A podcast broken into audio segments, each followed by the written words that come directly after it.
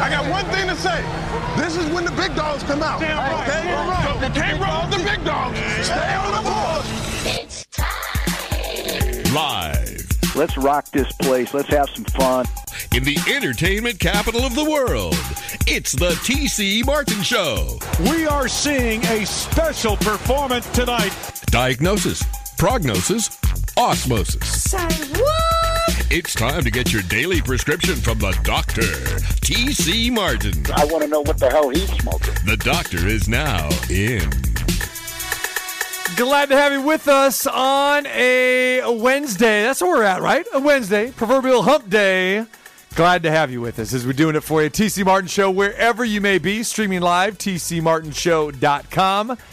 Today, a lot of college football to talk about. Picking up right where we left off yesterday, we will hear from our 16 time Emmy Award winner from ESPN, Trevor Matich, give us his thoughts about the latest in college football. And there is plenty of news going on today with that. Chris Landry will also join us from LandryFootball.com.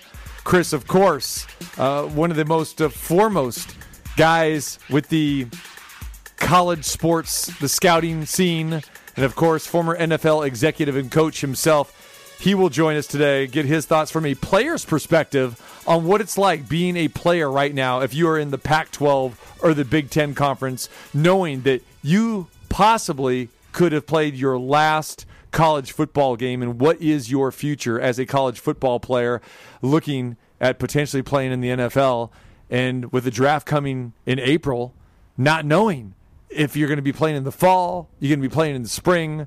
So a lot of big decisions here. So yeah, heavy football, heavy college football today on the program. All right, the Quake is in the house. Speaking of heavy, Yeah, It's quick winding up. It's the up the far side and the inside and down. I love that. What do they call it? The self-deprecation. You know, that's that's what you. That's what that. you you're great at that. I haven't uh, I haven't done that in a while. I had to stretch out for that one. There you go. Yeah. Okay. Good man. Still undefeated coming off the top rope. The Quake making it happen here today. So I know, and we're going to get into a lot of college football talk here today. A lot of opinion Sure. and a lot of latest news. But I know how passionate you are about the NHL, the Yeah. Stanley Cup playoffs. Oh, yeah. And we talked about it yesterday. The Golden Knights started their playoff series against the Chicago Blackhawks. Yeah. Stevie Slapshot did leave me astray a little bit. So I mean, if he and I know he's listening right now too, Right. but but that's okay. I'm not going to hold it against him. He thought the Blackhawks were a live dog yesterday. Yeah. at about plus 170 or so. Okay. Golden Knights were a minus 200 favorite to win the series, minus 200 in the game last night, and I think Slapshot just heard his name, and I think he's he, he's he's re- retracing his steps. He defend his honor? might. But no, you know, he said that the Blackhawks were live, but they weren't live last night. They weren't live. They got they got drilled four to one, and it was all about the Golden Knights. The Golden Knights have propelled propelled themselves into the number one overall seed. And they looked like it last night. They've been playing some great hockey. They got everybody back. Pacioretty was back. Uh, uh, Robin Lehner faced his old team last night in the Blackhawks after that trade months Sure. and months ago. Lost his skate twice. He did. Yeah. got to like delay a game because I he lost his seen skate that twice. in a long time where the Right? blade came off. Right? Yeah, twice. I know. So he had 19 saves against his former team. He didn't work a lot. 19 saves. That that's not a lot of work. So it's funny you say that because I was I was going back and forth with watching baseball last night Yeah. and and the Golden Knights, and I saw that and I'm going like, oh, did did he not get the start last night? Oh, No, he did, You know, yeah. Fleury must have got the start. No, but I said no. 19 saves. I mean, come on. That's that that's like maybe a, a period and a half. Yeah. not an entire game. I I've said Stevie definitely knows so much more about hockey than I do. So I'm I may be speaking out of of turn here, but I believe the Knights now. I think not eight out of nine or nine out of ten meetings with the Blackhawks since Vegas has been playing. We've they've only beat us once. We've had their number. However, I would never rule out Patrick Kane, Jonathan Toews, Yeah. and and that team. They're they if if Crawford shows up and those top lines of, of Chicago are buzzing, look out because I mean Patrick Kane's still one of the top players in the league. So um, I would never say never, but I would never take the. I, I personally would not take them as an underdog against the Knights. No way. I figured they could win a game in this series in this Yeah. best of seven series, maybe two games. Sure. But I know a lot of people thought including Slapshot, that hey, the Blackhawks are hot. Yeah. I mean, they came in here, no one really gave them much of a shot whatsoever, and they played exceptionally well during this qualifying round. I mean, they shut they shut down Edmonton. They shut down did. the best player in the NHL, and probably arguably the two best players if you count um, uh, the German guy who's uh, who's uh, uh, it's it's Well, McDavid and yeah. I've- uh, Draisaitl, Leon yeah, exactly. Anytime you got Connor McDavid, I mean, give me a but Yeah. as Numchuck will tell us, it's only one game. It's only one game. It's only one game. So those Chicago Blackhawk fans out there, don't despair. Yeah. I mean, it could flip just like that, and they could, you know, go on a scoring rampage because they scored a whole bunch of goals against Edmonton Sure. to to get to this series with the Golden Knights. But I think if we trounce them, I think if we really pounce on them on the net tomorrow, I think maybe Game Three might go what, what do you way. mean we? You don't, you don't play for I know, the I team. shouldn't say you that. shouldn't I'm say so you're in the media. I You're in the media. You're not a we. Are you wearing the I'm jersey? You can't even get a jersey your size. They, they make them my size. They- Get of here. Yeah, I got my uh, Montreal Canadiens jersey ordered. Five X. Five X. 5X, Is that we're at five X right now? Yeah, we're at five X. Oh, good for you, man. It'll- Yeah. I went from six X to five X. You did? Yeah. Okay. So, but uh, yeah, the, You're uh, moving down division after division. Yeah, moving up a division. I like to consider it up a division. Well, up, up for you, but up, you're going yeah. down. I'm thinking of the boxing Yeah. realm, okay? So you're- you're, in the super, super, super, super, super heavyweight. Yeah. Now you're down to the super, super, super, super heavyweight. I'm- and maybe you can get down to just super heavyweight here That'd pretty be soon. pretty great. I would love that. Uh, my Montreal Canadiens, my uh, habitants, they uh, they play tonight at five. The Habs. The exactly. Habs, yeah. So we'll see. Uh, we'll see what happens. They're playing. Uh, they're playing Philly, the number one. You must you must have a job interview today because you're not wearing your Habs jersey today. You, you look like a respectable uh, civilian. No job interview today. Just uh, put on a polo shirt today. Just showed up that way. Yeah, I'd love to see you on a horse to play polo. That would be ne- fantastic. Never played uh, polo, and I can't remember the last time I rode a horse. back to the Golden Knights. Yeah. 4 1 victory last night. And as you put a, uh, pointed out, Quake, they shut down Patrick Kane, Jonathan Toews, and Duncan Keith. Those three guys, that big trio for the Blackhawks, only had five shots on goal. oh, That's it.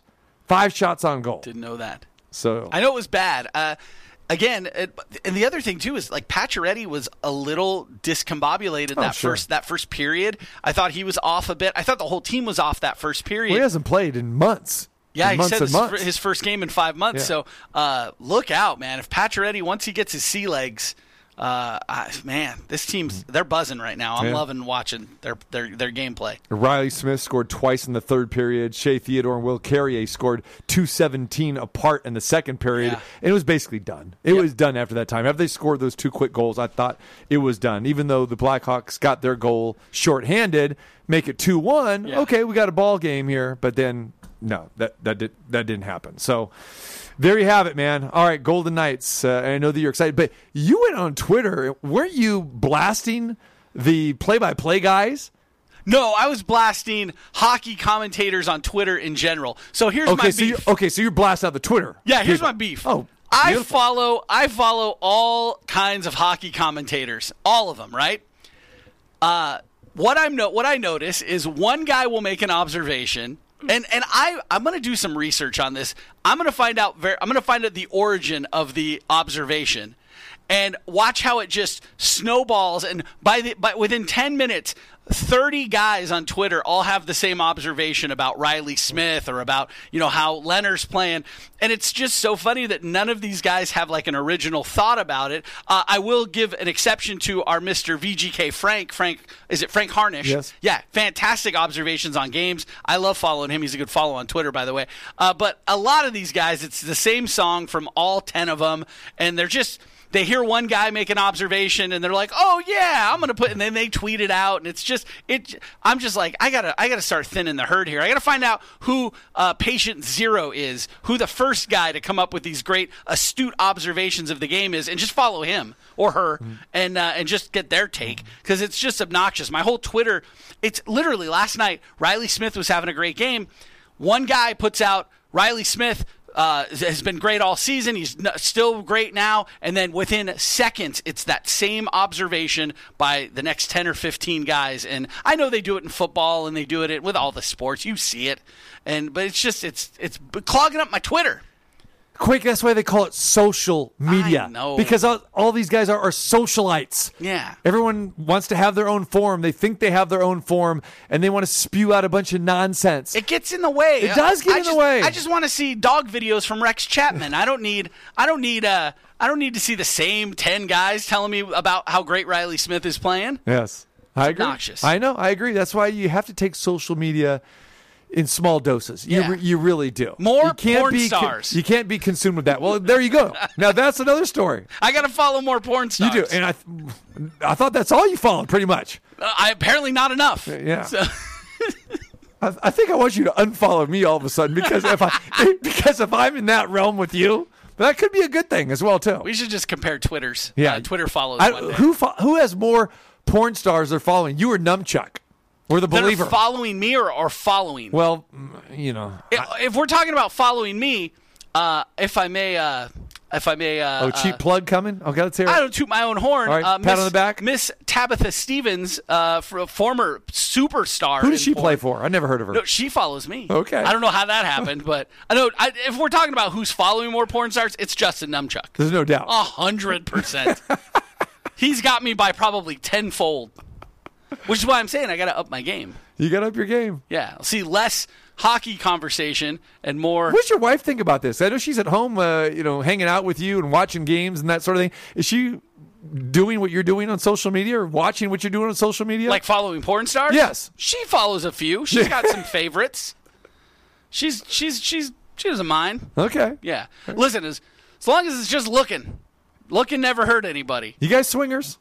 No, of course not. You go on the Ray Donovan role? no. We got a Ray Donovan episode here. I gotta watch that show. Yeah. Oh, it's great. it's great. Uh, I think it was season two where that was going on with the uh, the dir- executive director of the FBI. Oh. He was swinging. Oh my goodness. Yeah. No, we've not Led to the suicide of his uh, assistant. unfortunately uh, not gone down that rabbit Yeah. hole yet. Go back, watch uh, end of season two there. Ray Donovan. I think if we swung, I think the problem would be me. I, I think my wife would have no problem, uh, you know, getting the attention of, of a couple. It's I'm the problem. You're the problem. Yeah, so you, I'm- You're feeling you're not attractive enough for I somebody don't else. think I don't think we're getting in the front door.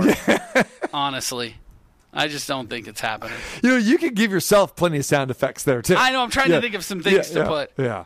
Unbelievable. you know, people were expecting to hear some college football in this segment. Oh, we're talking and what they get? They went from hockey to you and porn stars Yeah. to swinging. There it is. Yeah. Follow the earthquake and his swinging adventures. Weeknights at 11. I did update my Twitter. I put you know my name, and then I also put AKA the earthquake. Yes. And I know you're happy too that I shouldn't say this, but but the mutual friend that we have in the business has moved away. Oh He- yes, He's moved And- away. Who you had a Twitter war with. and did exactly what I told you he would do, Yes, which is he became a, a big fanboy of his new city that he's living you in. You called it. I Babe Ruth did. You be- I watch how these guys are. I'm happy for him though. yeah. It's a much better. Got a new job in a new market, and- and, course. you- and you called it. And you got to own your market when you're there. You got to you got to go all in, and you got to cheer for your teams, no matter how much the, uh, the Golden Knights fans hate that team that he's cheering for. Oh my goodness! All right, all right. We will get to some college football. Trevor Matich is going to join us here in a couple minutes. Chris Landry coming your way soon as well too. Okay, yesterday college football the season was on the brink.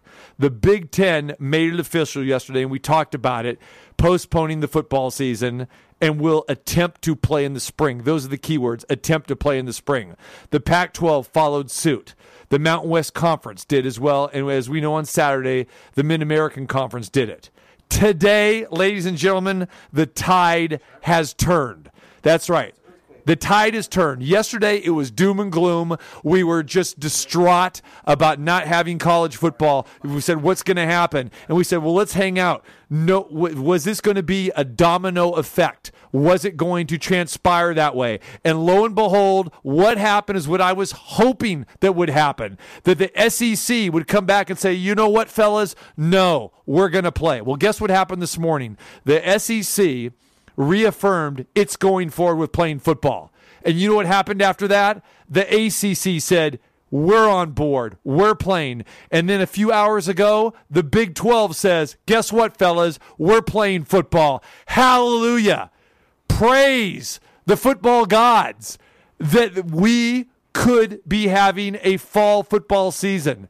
And then the American Conference, widely considered the top group of five conferences, said, hey, we're in. The Sun Belt, little lesser degree, they said, we're in. The Independents came forward. Trevor Matich's alma mater, rise and shout. BYU says, we're playing football. Army said, the cadets are in. Liberty, New Mexico State, They've got four games on the schedule. They said we're going to have some football. So today, I feel good. I feel much better than I did yesterday when the doom and gloom of the Big Ten and the Pac 12. And yes, I ripped them a little bit today, uh, yesterday, and I'm going to rip them again today because you know what this news is? This is bad news for the Big Ten and the Pac 12. The last thing that they wanted those presidents and as those conference commissioners wanted was to hear the other Power Five conferences were going forward to play football. They wanted these guys to jump on their bandwagon. Now we go back to the Big Ten timeline. We talked about this yesterday. July 9th, the Big Ten announces it'll play a conference only schedule for all fall sports. August the 5th, they released a revised 10 game conference schedule for football. And then what happens last Sunday? The conference presidents meet, they discuss fall sports, and then yesterday, they decide to postpone fall football and will attempt to play in the spring.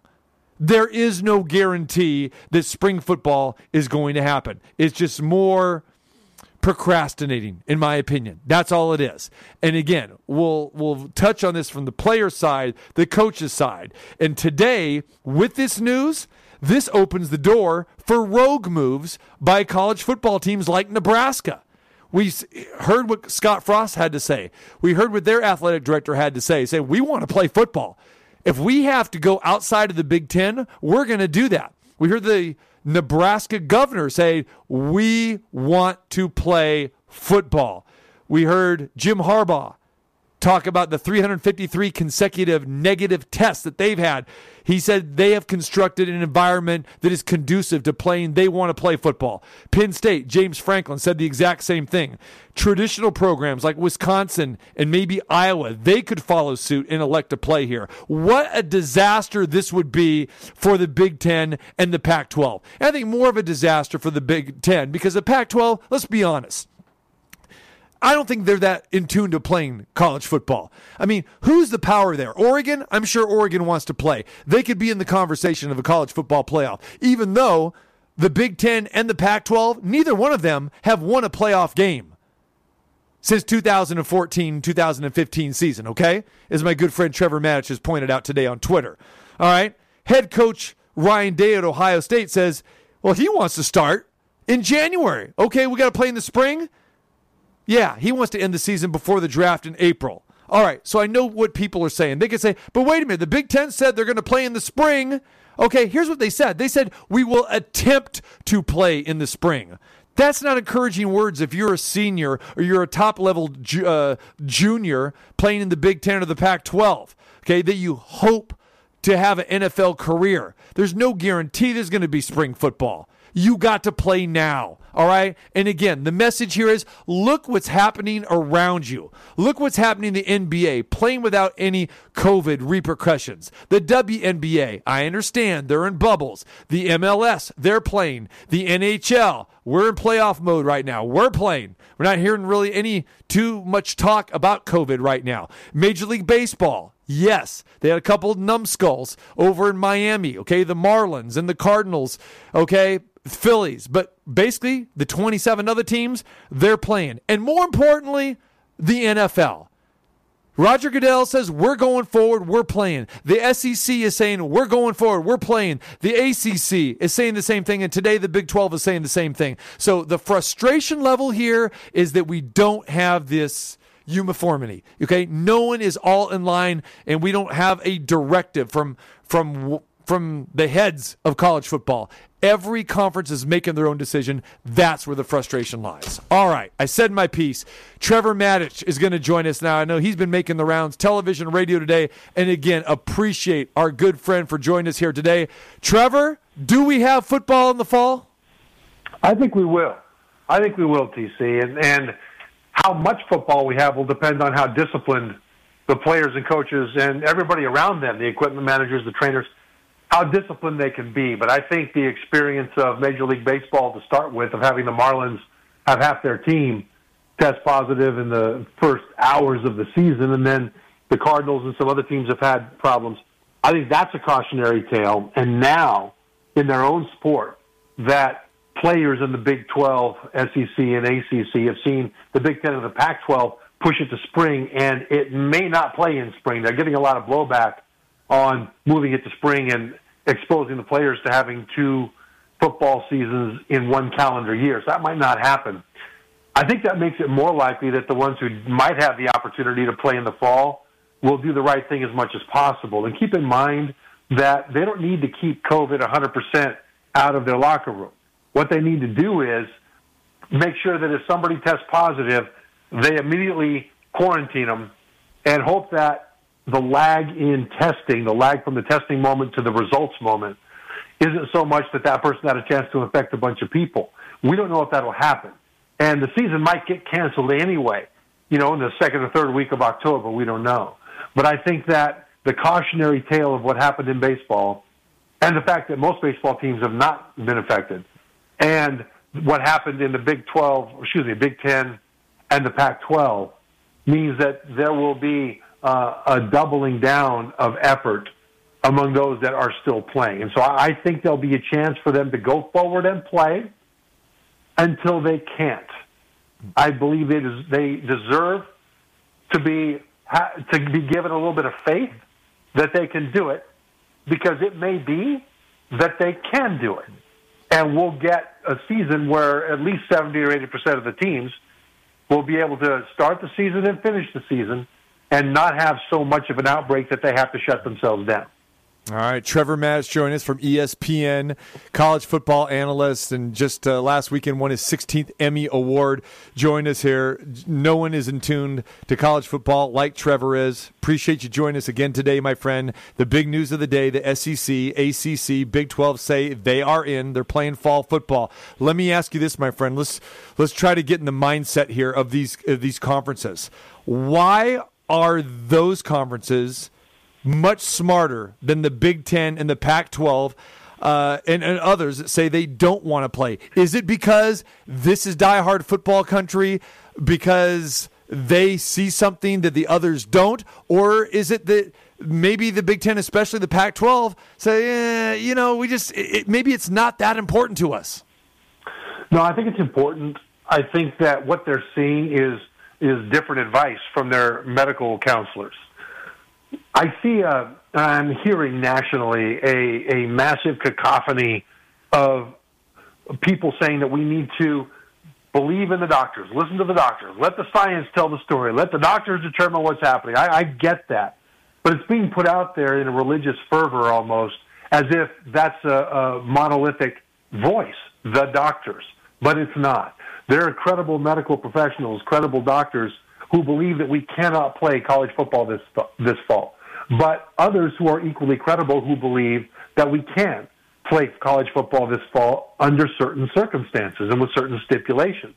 So the Pac-12 and the Big Ten, the people that they listen to that that they trust, have told them they can't. Certainly in the Big Ten, they've been scared a bit by the diagnosis of, of a heart disease that's associated with coronaviruses, the common cold sometimes, COVID 19 sometimes. But there have been about five uh, athletes in the Big Ten right now who have been diagnosed with this condition. And one of them, who is an offensive lineman at Indiana, his mother has put a fairly harrowing uh, account of his experience with this disease on Facebook. And that has rightly scared a bunch of the decision makers in the Big Ten. Mm. But on the flip side, in the ACC, the SEC, and the Big 12, their doctors are telling them a different story that there is risk, but the risk is actually very, very small. And when you compare that risk to other risks of playing football itself, those doctors say it's okay. So I'm not saying that the Big 12, or excuse me, the, the Pac 12 and the Big 10 were wrong. I'm not saying that at all. I think they're operating with the best interest of their student athletes in mind.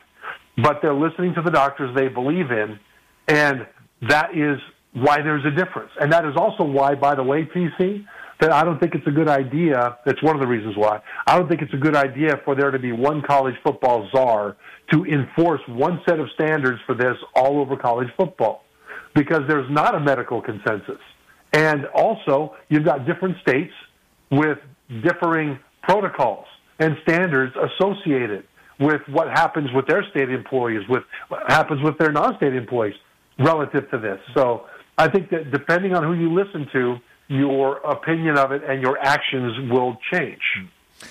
Just so difficult as we know, if we leave it up to the conferences or these states and these universities themselves to play or not to play, it just makes it impossible to have a playoff system, a national champion. But let me ask you can we have a national champion, in your opinion, or a playoff format if only three of the Power Five conferences are playing in the fall? Yeah, absolutely. Of course we can. Okay. Of course we can.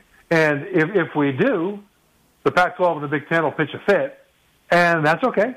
You know, they'll have a champion among the teams that are playing. And if they've got three of the five Power Five conferences, plus Notre Dame in the ACC in this case, um, available, I think you can make a good case that it is a legitimate enough national championship, especially when, as you mentioned earlier, the Pac 12 and the Big Ten and the Big 12, by the way, have not won a single playoff game since the 2014 2015 season. That's when Ohio State won the national championship, the playoff championship over Oregon. Since then, they don't have a win. It's been all SEC teams and Clemson.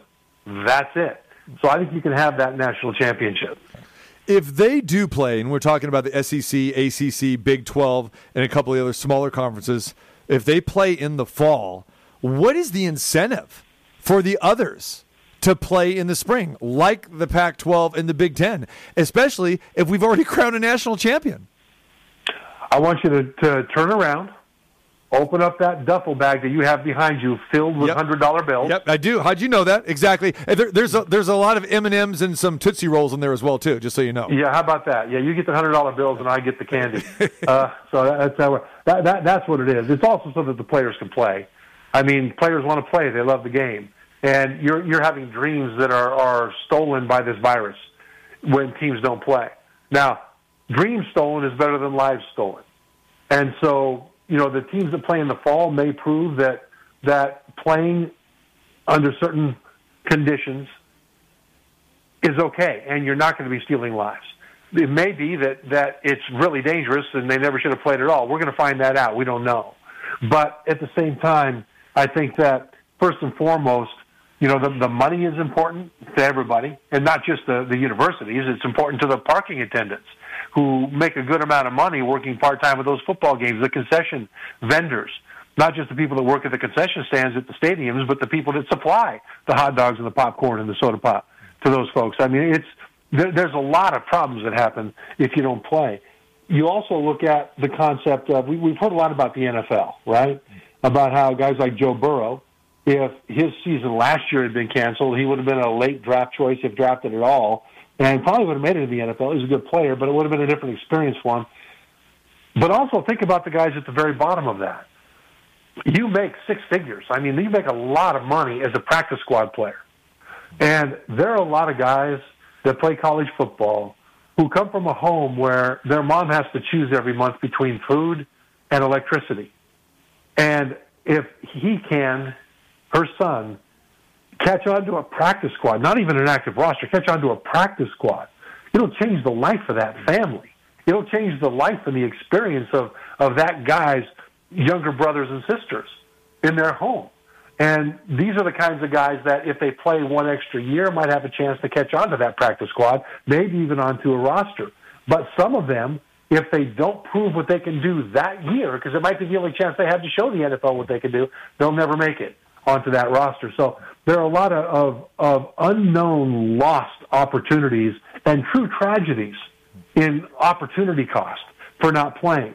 And so I think we're looking at what are the potential costs of playing. We need to also understand that not playing, or there are also a lot of costs. And we don't want to put people at undue risk for other things, for other factors. Mm-hmm. But because there are so many doctors that say, look, it's not undue risk as long as you meet certain criteria, those are some of the things that we're losing by turning it down. Yeah, Trevor, this seems if this happens this way, where we've got the SEC, the ACC, the Big 12, and we've got meaningful college football games, and that's all we need is is maybe two or three you know, solid football games every Saturday, and we're back to right where we were before, where we can hardly wait for that. And then we've got uh, a playoff on the bowls. You know, I don't know about we're going to have bowl system or, or what the deal is going to be, but if we truly do have a playoff and a national champion is crowned in that first or second week of January, if the Big uh, Ten and the Pac-12 say, "Okay, we're going to come here and play in the spring," this 100% feels like the XFL or these offshoot spring leagues, how can anybody possibly get excited with that? And I don't see how those conferences could even go forward and how people would even be interested in that. It's just it's it's mind-boggling to me to think that this could happen.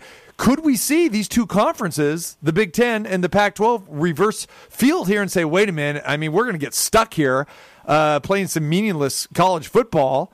Uh, let, let's jump back in the fray." I don't think they can now. I think they've established that they have said that you can't play and be healthy. And they were so certain that they didn't have to wait until the end of September, like the SEC is doing, to, to see how practice goes, see how the NFL is doing. They said, nope, we know enough now. Bang. They would have to establish what changed that they then decided to get back into fall football. And I just don't think that is that is a possibility for them to do. If it does work out that way, it'll feel really weird to have that spring football going on. And I, I really think that while there's no guarantee spring or fall will happen, I think it's more likely that we'll see a semblance of a season in the fall than we will see a semblance of the season in the spring. But if that happens, TC, then there are other ramifications. That would be like now that meaning if the SEC, Big, Big 12, and ACC play in the fall, and then the Pac 12 and the Big 10 decide that their standards still have not been met in the spring, and so they don't play in the spring for whatever reason, then you've got the likes of players at Alabama and Clemson and Auburn and LSU getting in a year of practice and game experience while their rivals for the same recruits and for national championships like Ohio State and Michigan, et cetera, are sitting out and not getting that year of practice and game experience. That would be a crushing blow to the development of young players, and that would manifest itself over the course of the next several years. It would just be a huge thing. Now, we have a long way to go before that plays out, because once again, I, I want to be clear that we don't know if fall football will happen. We know that there are a bunch of teams that are going to go forward until they have to stop. But if they don't have to stop, then that scenario presents itself. There it is. Trevor Matich, ESPN college football analyst, joined us. Trevor, last thing for you here. Nebraska, very vocal. Uh, they want to play football. I think several teams in the Big Ten want to play football. The Big Ten is coming out saying, "Hey, Nebraska, chill out here. If if, if you if you want to play football, you're not going to be playing here in the Big Ten in the future." How about Nebraska to the Big 12? How big a deal is this? And could we see some rogue teams here in the Big Ten that say, hey, we want to play?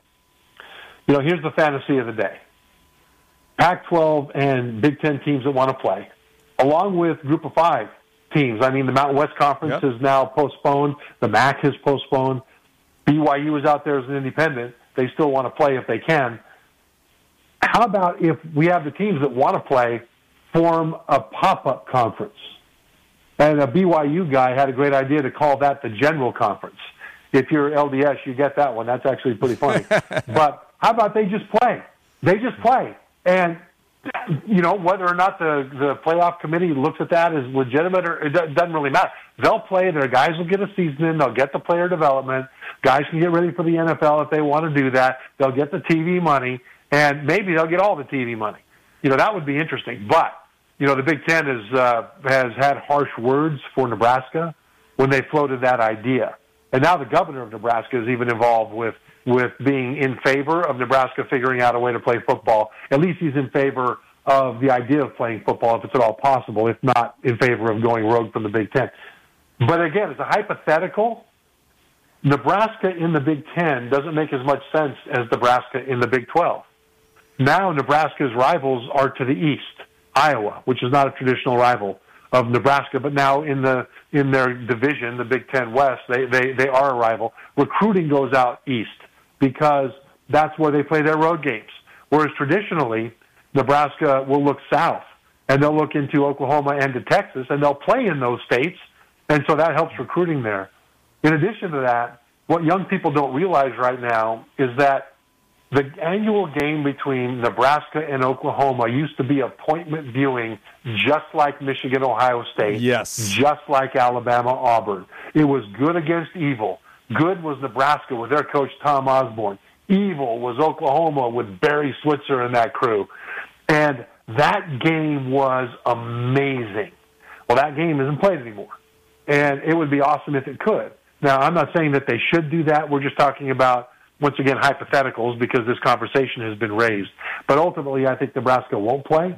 They will just have established themselves for their players and recruits as being very passionate about wanting to play. Right. And I'm all for it. I'm saying it. I, I, want to see Nebraska back in the Big 12. I didn't like it when they left. They left for the money.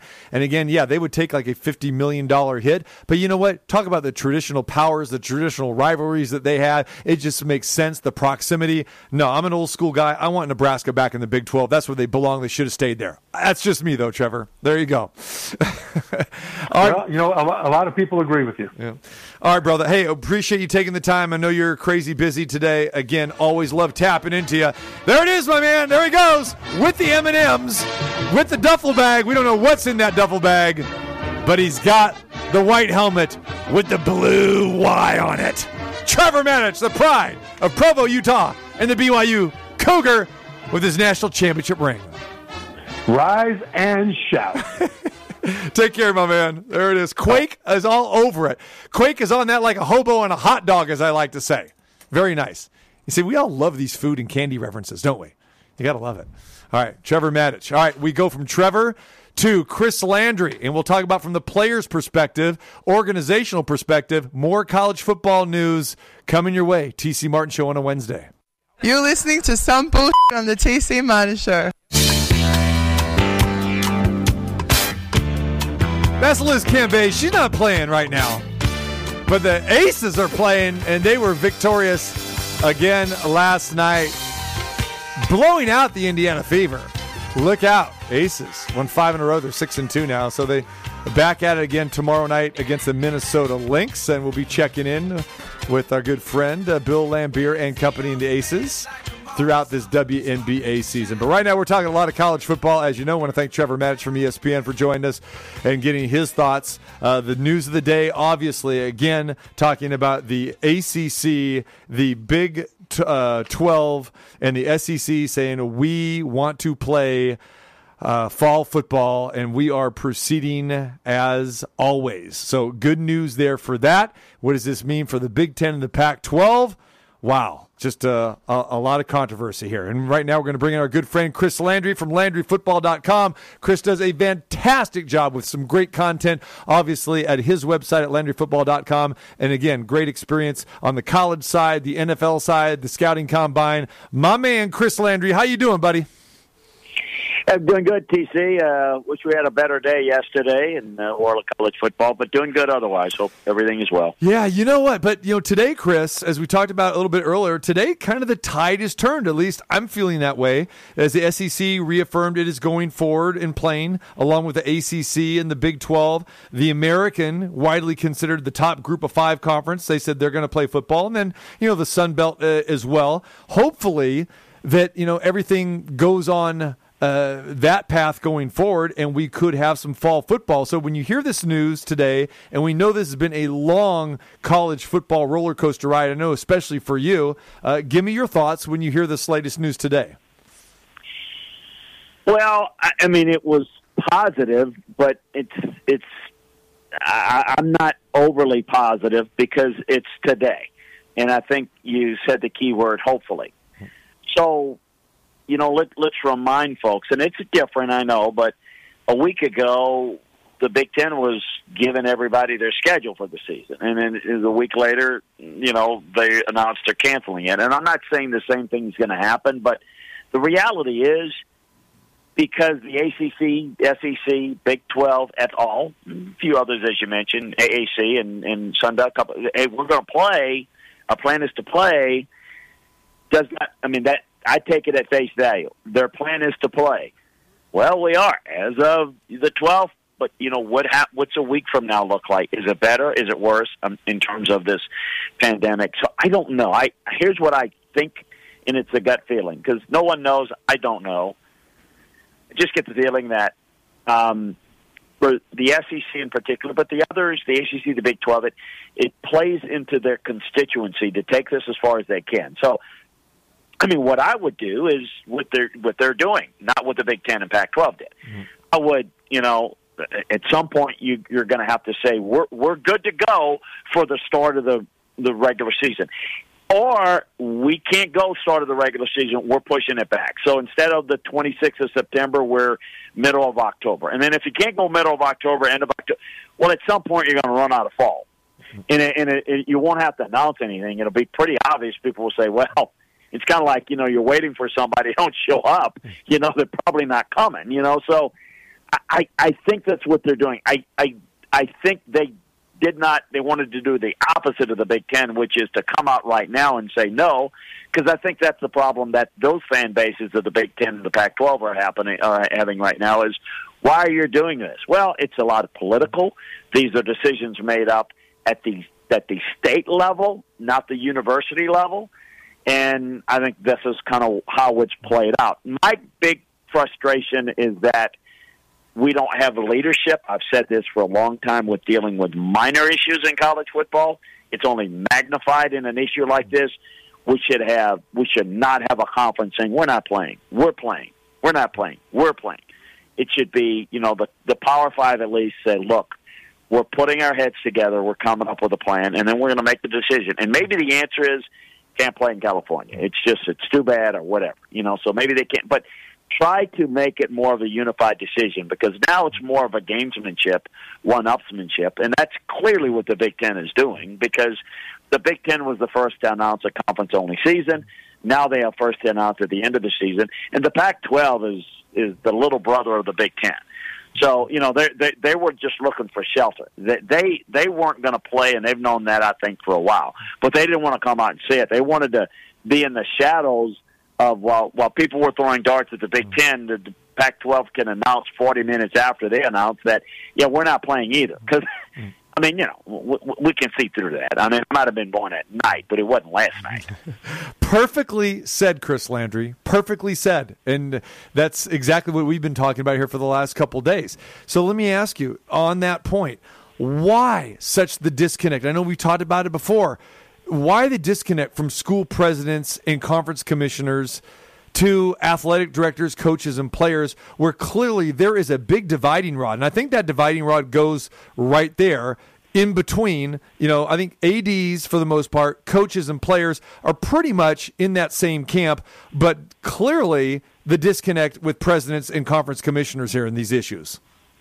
Well, like let's take the example of the Big Ten uh, all of the ads and coaches wanted to play. Now they they're going to say things. Some of them are making, you know, uh, rebellatory, you know, rebellious comments, and some are doing the political thing. But none of them are happy. In fact, they are ticked off big time. These decisions again are made when it involves state institutions at the governor level. So, you know, Ohio, you got the state of Michigan's got two state universities there. This this you know, the presidents of the universities, they are selected by a board of regents which are appointed by governors.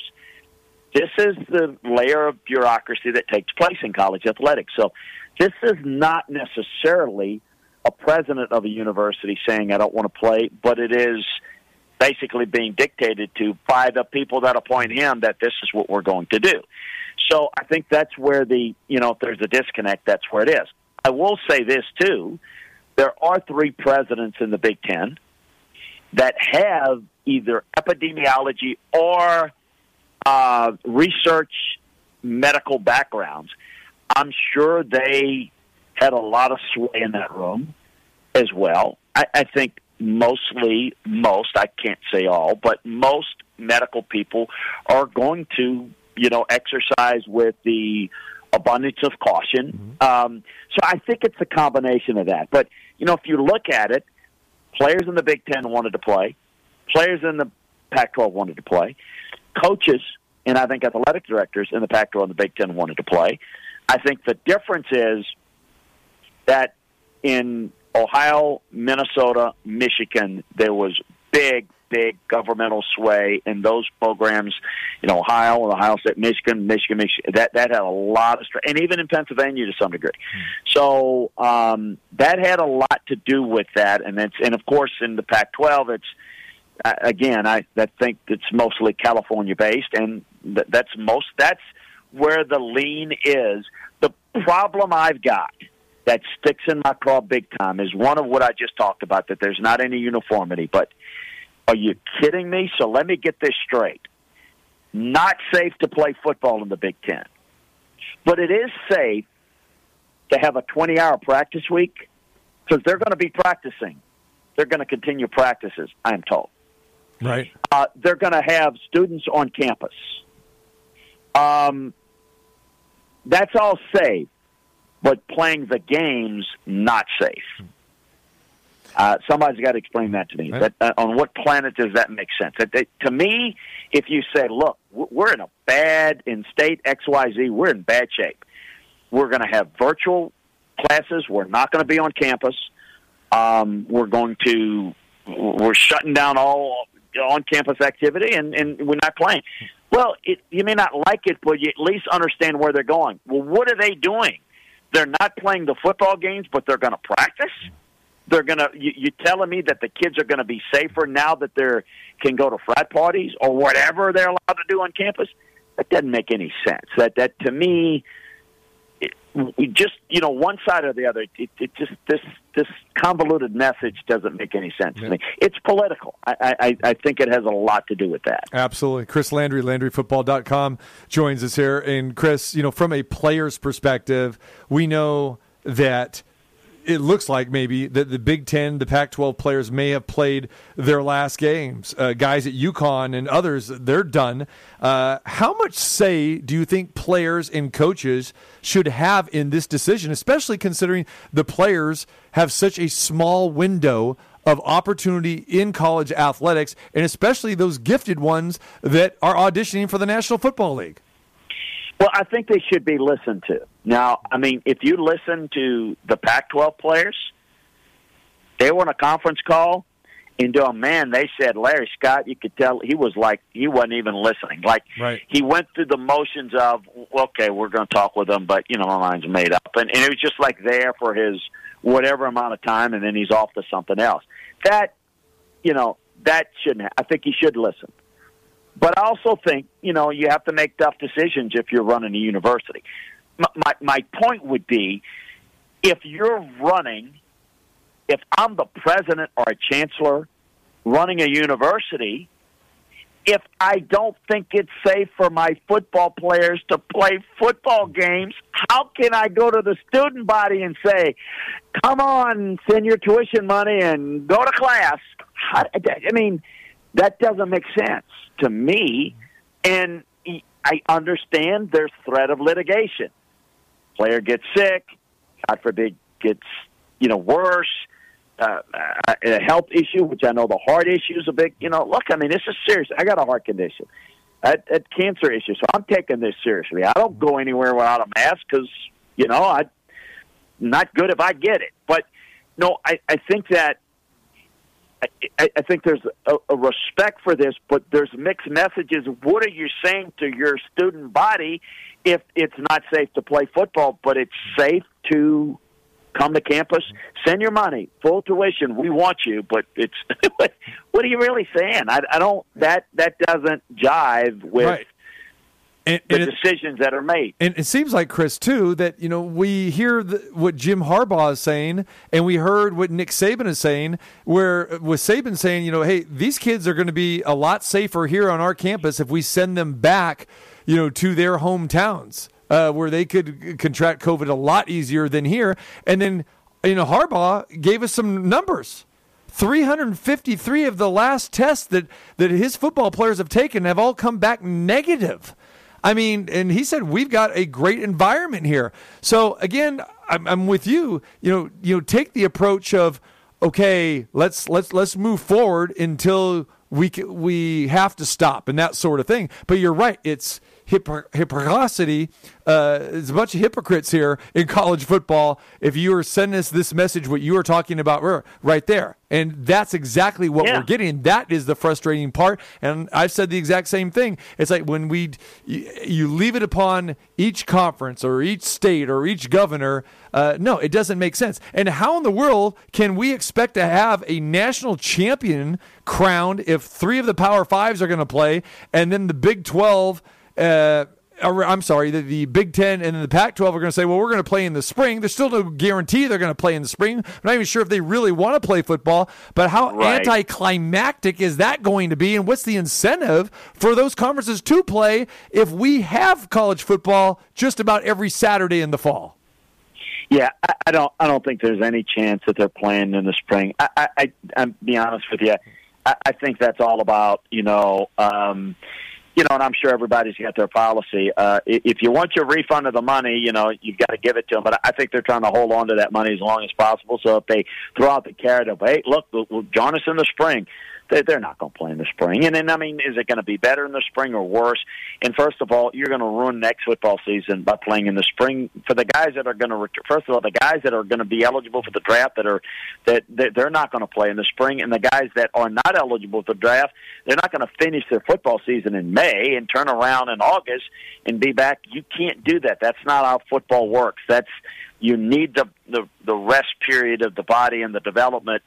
So no, to me, spring football does not work. It's a dumb idea. Now, I will say this: if you started mid October and finished the season, let's say mid to late February, that's doable. I mean, that's you know, that's just pushing it back.